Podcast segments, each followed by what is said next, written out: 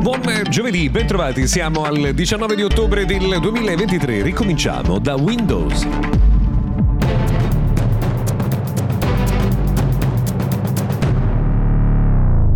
Vediamo ormai il weekend all'orizzonte, lì dietro l'angolo. Intanto giovedì, Mr. Gadget Daily, notiziario quotidiano dedicato al mondo della tecnologia. Oggi cominciamo da Windows perché sono stati pubblicati alcuni dati molto interessanti che riguardano il livello di adozione di Windows 11 a due anni esatti dal suo lancio in circa 24 mesi è stato installato su 400 milioni di PC nel mondo, mentre Windows 10, dopo due anni, aveva raggiunto già 500 milioni di PC.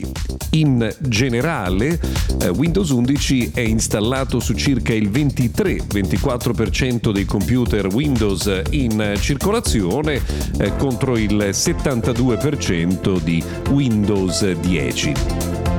Secondo i dati più recenti, tra l'altro, la crescita di Windows 11 si è praticamente fermata nell'ultimo periodo, eh, non ha avuto un eh, dato positivo rilevante, ma nonostante questo eh, i numeri che sono stati maturati fino ad oggi eh, sono comunque superiori alle aspettative interne di Microsoft, quindi tutto sommato non sta andando assolutamente male. A proposito di dati e di diffusione, eh, sono stati pubblicati i dati anche sull'uso delle piattaforme di streaming in Italia. Al primo posto c'è sempre Netflix con il 30% di quota eh, di spettatori, Prime Video al secondo posto con il 27% ed è cresciuta molto Disney Plus invece che è arrivata al 18%. Eh, Dietro c'è Now TV con il 6%, Paramount Plus con il 5%, 5% e Infinity eh, con il 4%. Quota molto piccola invece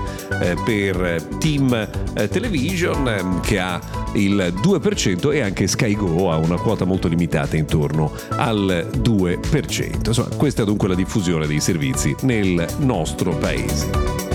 Una piccola nota per chi di voi usa Android. Sapete che a differenza di quello che succede con iPhone avete la libertà di installare applicazioni anche che non arrivano direttamente dal Google Play Store. Però c'è una novità, Android ora scansionerà le applicazioni che installerete utilizzando una sorgente esterna per essere sicuri insomma, che non importiate assolutamente eh, contenuti pericolosi per il vostro smartphone o il vostro tablet.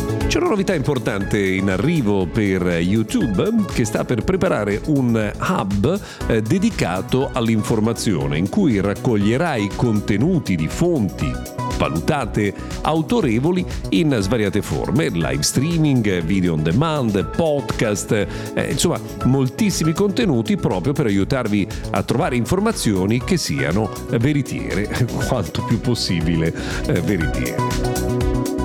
Sempre nel mondo di Google c'è una novità importante, Google Wallet adesso supporta gli ID, quindi i documenti di identità in quattro stati americani che sono l'Arizona, il Colorado, la Georgia e il Maryland e aumenteranno nel corso dei prossimi mesi. Anche in Italia è partito un progetto per la digitalizzazione dei nostri documenti, sappiamo già che c'è la, l'applicazione della carta di identità elettronica, però insomma siamo un po' indietro rispetto a questi posti eh, più evoluti, in particolare alcuni eh, stati americani che sono veramente veramente molto molto molto efficienti.